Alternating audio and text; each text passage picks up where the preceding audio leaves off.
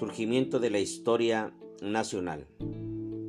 La historia de México es, lógicamente, la serie de sucesos que ocurrieron en el territorio de la actual nación mexicana, desde la aparición de las primeras civilizaciones de la región hace casi 4.000 años,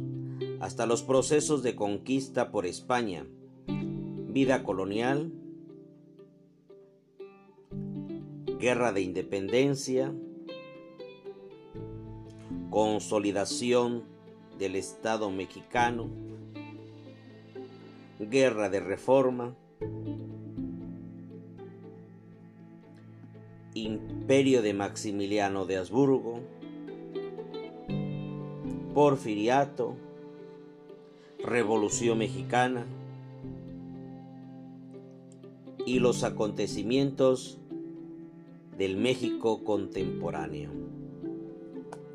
La historia de la nación mexicana es particularmente interesante debido a su riqueza